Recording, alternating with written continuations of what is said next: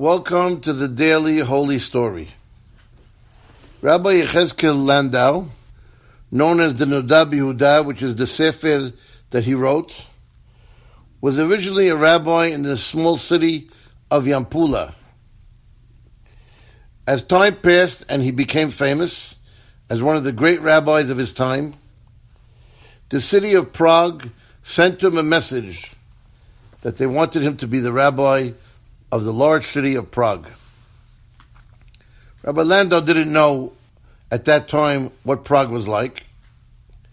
So one day, in the middle of the night, he decided to travel to Prague incognito together with his son-in-law, Rabbi Yosef.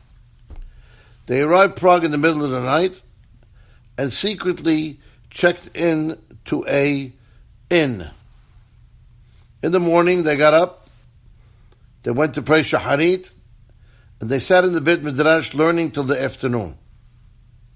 When afternoon arrived, Rabbi Landau turned to his son-in-law, Rabbi Yosef, and he told him, go into the town and find out what type of people are in this town.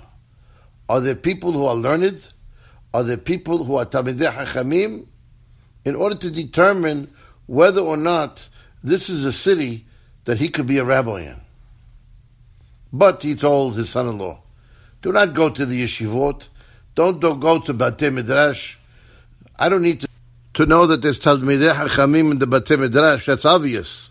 What I need to know is what kind of people are in the marketplace. Go to the marketplace and see what the people are like. Rabbi Yosef went to the marketplace and he found a bar.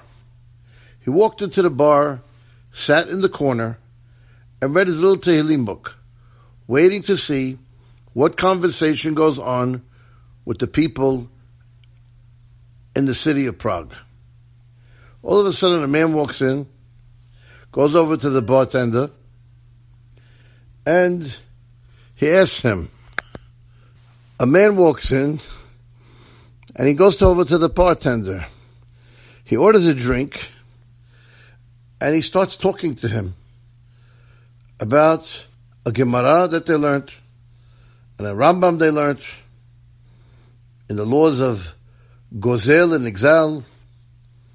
And he tells the bartender, you know, I don't understand. The Rambam and the Gemara contradict each other. What's the answer to this question? Bartender tells him, you know, that's a real good question. A minute later, another guy walks in enters the conversation, talking about the Rambam and the Gemara. And then another person comes in, a third person, until finally a fourth person comes in, enters the conversation, and gives an answer to the contradiction. And they're all very happy. All the while, the son-in-law of Noda B'Yehuda is listening to this conversation, bewildered at how people in the marketplace are so well versed in Torah. He hurriedly returns to the inn and he tells his father-in-law, the Noda B'Yehuda, what transpired.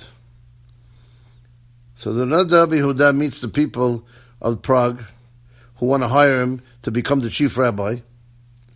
And in his humility, he tells them, I don't think I'm worthy of being your rabbi.